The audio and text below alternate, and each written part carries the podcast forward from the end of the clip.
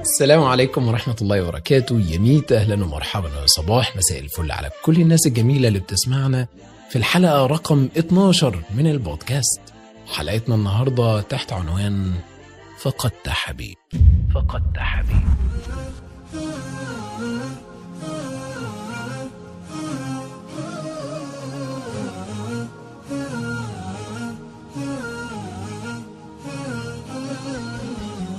ابتداء كده، والله والله العظيم مش بيكون قصدنا تكون الحلقة غم ونكد، بس النصيب بقى. اعترض بقى.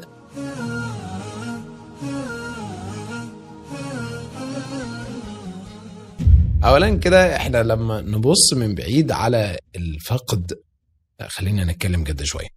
ايوه ايوه خش، يعني انا عاوز نظبط التون على الحزن شوية. ايوه ظبطنا التون على الحزن كده، ارجع لورا شويه. تمام.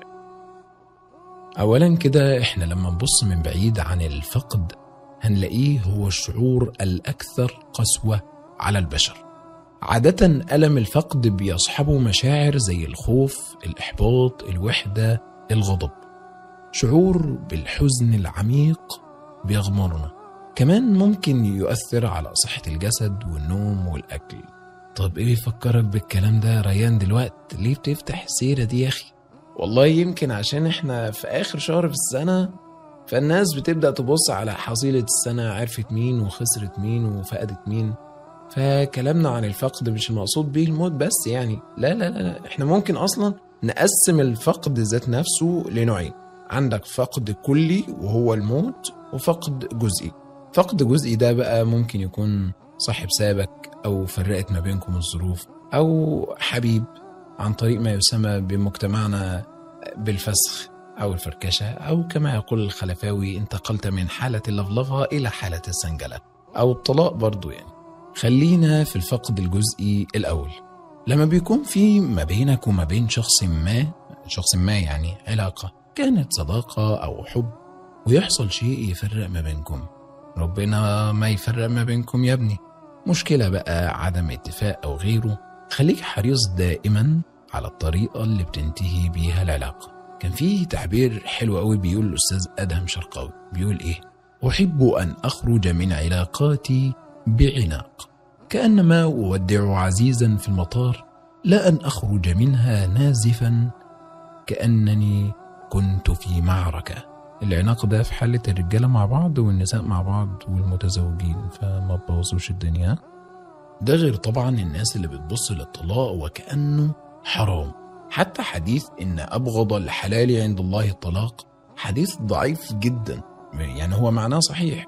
يعني أنت عندك في ناس بتبقى مخنوقة من بعض وعايشين في البيت كما الأعداء، لا هو مرتاح ولا هي مرتاحة، وفي ضرر على الطرفين أو على أحدهما.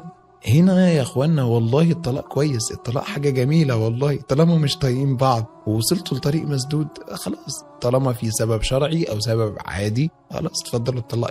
يا جدعان احنا بنشجع على الطلاق، يلا اصل نسبة الطلاق في مصر يعني حوالي خمسين بالمية بس، فقلنا يعني ايه لا خربانة خربانة الله. اما بقى النوع التاني من الفقد وهو الاصعب ربما، وهو الفقد الكلي.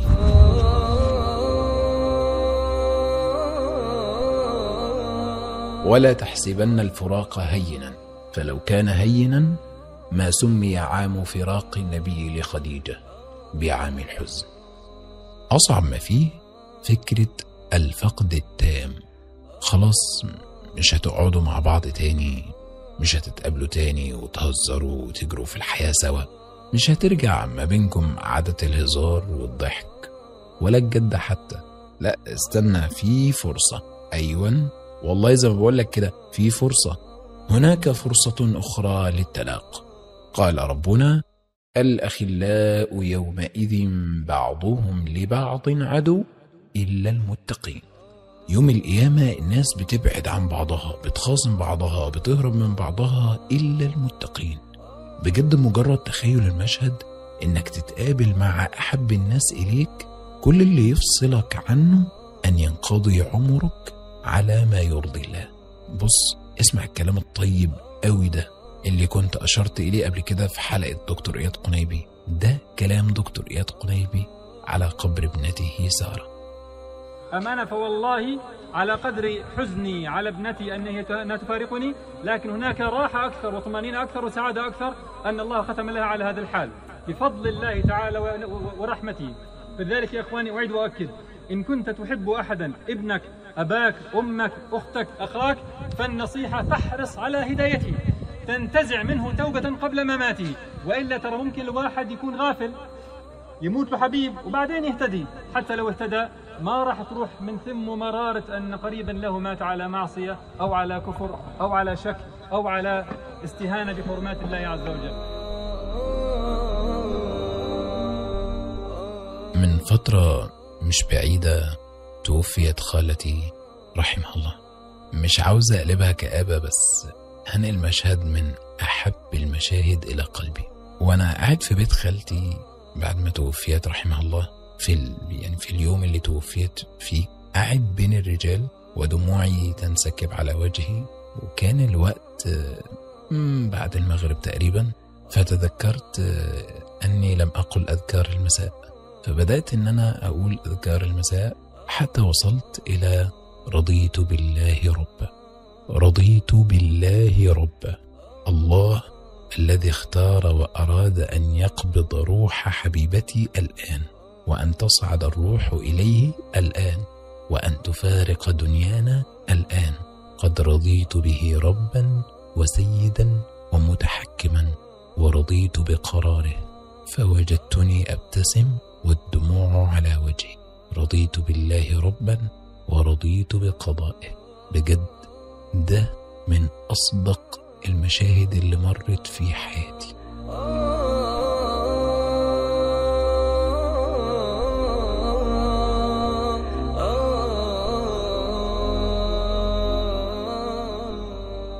شيء أخير ومهم حابب أتكلم عنه في الحلقة، وهو نقدر نسميه التصالح مع الضعف. تصالح مع ضعفك كبني آدم. انت مش آلة، يعني انت عادي تحزن والله، وعادي تبكي، وكمان عادي تغضب، ولكن لا تعصي الله. ساعد نفسك على انك تتخطى المرحلة الأولى على الأقل. كان في حلقة من حلقات البودكاست بتاع حازم كان مستضيف شخص جميل جدا، الأستاذ المهندس محمد خضر. كان بيتكلم إن هو بعد وفاة والدته مسح صورها، مسح فيديوهاتها، مسح تسجيلاتها الصوتية من على موبايله. إيه ده؟ إيه يا عم أنت فين الوفاء طيب؟ هو بي يعني هو بيتكلم عن أمه، ومع ذلك مسح صورها ومسح الحاجات دي. طيب ليه؟ هو بيقول أنا بشر، أنا عارف إن أنا ضعيف، أنا عارف إن أنا يعني هيهفني الشوق، أول ما يهفني الشوق أقوم فاتح صورها وأفتح تسجيلاتها أو أفتح فيديوهاتها، هقعد أدخل نفسي في مود بقى و... وحياط و... طب هل ده مش من الوفاء؟ الوفاء مش ده، الوفاء مش الحزن، الوفاء إن أنا أذكرها بالخير وأجعلها قدوة لغيرها، الوفاء إن أنا أتصدق عنها، الوفاء إن أنا أدعي لها، ده الوفاء. لكن مش الوفاء ان انا اقعد مكتئب وحزنان علشان ده، يعني ده فين الوفاء في ده؟ والله اسمع كلمه الوفاء كده ترن في وداني قصص سيدنا النبي صلى الله عليه وسلم مع السيده خديجه، لما تيجي ست عجوز عند النبي صلى الله عليه وسلم فالنبي يفرش لها بنفسه المكان اللي هي هتقعد عليه. فالسيده عائشه تساله فتقول له يا رسول الله، يعني طب ليه بتعاملها المعامله يعني السبيشال دي، المعامله الخاصه دي؟ فيقول لها النبي صلى الله عليه وسلم إنها كانت تأتينا أيام خديجة بس، يعني هي كانت بتيجي أيام السيدة خديجة فعشان كده إحنا بنكرمها. النبي صلى الله عليه وسلم لما يكون قاعد مع السيدة عائشة والباب بيخبط، فالنبي صلى الله عليه وسلم يسمع صوت كده وكأنه صوت السيدة هالة أخت السيدة خديجة، فيقول النبي اللهم هالة اللهم هالة، فكرة بس إنها حاجة من ريحة السيدة خديجة.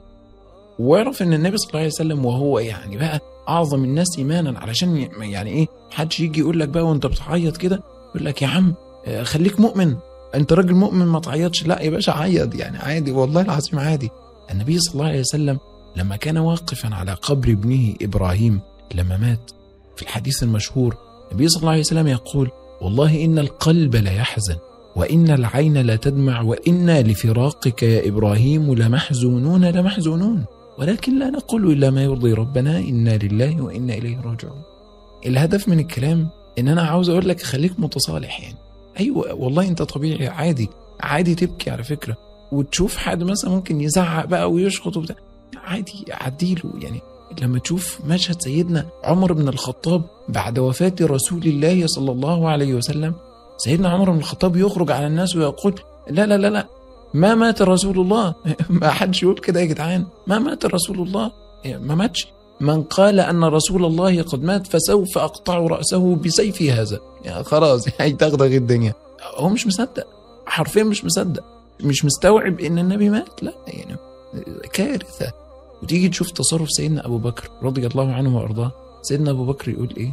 أيها الناس من كان يعبد محمدا فإن محمدا قد مات ومن كان يعبد الله فإن الله حي لا يموت. هنا سيدنا عمر ينتبه، سيدنا أبو بكر يكمل فيقرأ قول الله تعالى وما محمد إلا رسول قد خلت من قبله الرسل أفإن مات أو قتل انقلبتم على أعقابكم. سيدنا عمر بيقول وكأني أسمع الآية لأول مرة. ليه؟ حالة أخرى، وضع تاني، وضع مختلف. فالفراق مش أمر هين، أمر صعب، أمر صعب، ولكن هو أمر محتوم. إحنا بنبقى قاعدين مع بعض وعارفين إن أنا بكرة مش هشوفك، ربما أنا أموت أو ربما أنت تموت، وارد. إحنا على الرغم من إننا متيقنين إن إحنا هنفترق إلا إننا بنتألم للفراق. الهدف من الحلقة ديت مش إن أنا يعني أنكش في الأوجاع والأحزان والغم، البودكاست كله بقى غم مش عارف ليه، لا مش الهدف ده. الهدف إن أنا أقول لك كن متصالح، كن طبيعي، كن ذكي في التعامل مع الألم، ذكي في التعامل مع هذا الفقد.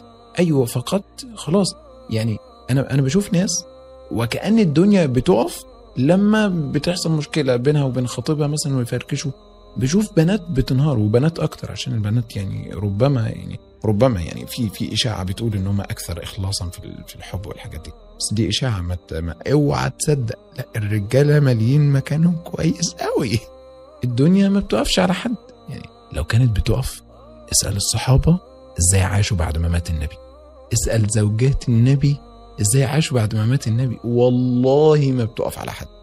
واعلم أن الدنيا دار بلاء واختبار وامتحان، وغدا نذهب إلى الآخرة إلى الجنة مثواك الأخير إن شاء الله. يا صديقي كن مدركا أن هذا الفقد هو عبارة عن انتهاء فصل من فصول الحياة لا الحياة بأكملها، لا الحياة بأكملها. وبكده أعزائي المستمعين تكون انتهت حلقة الليلة. ما تنسوش تكتبوا لنا آراءكم وتعليقاتكم واقتراحاتكم تحت في الكومنتات.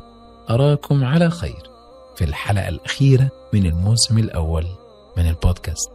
أراكم على خير والسلام عليكم.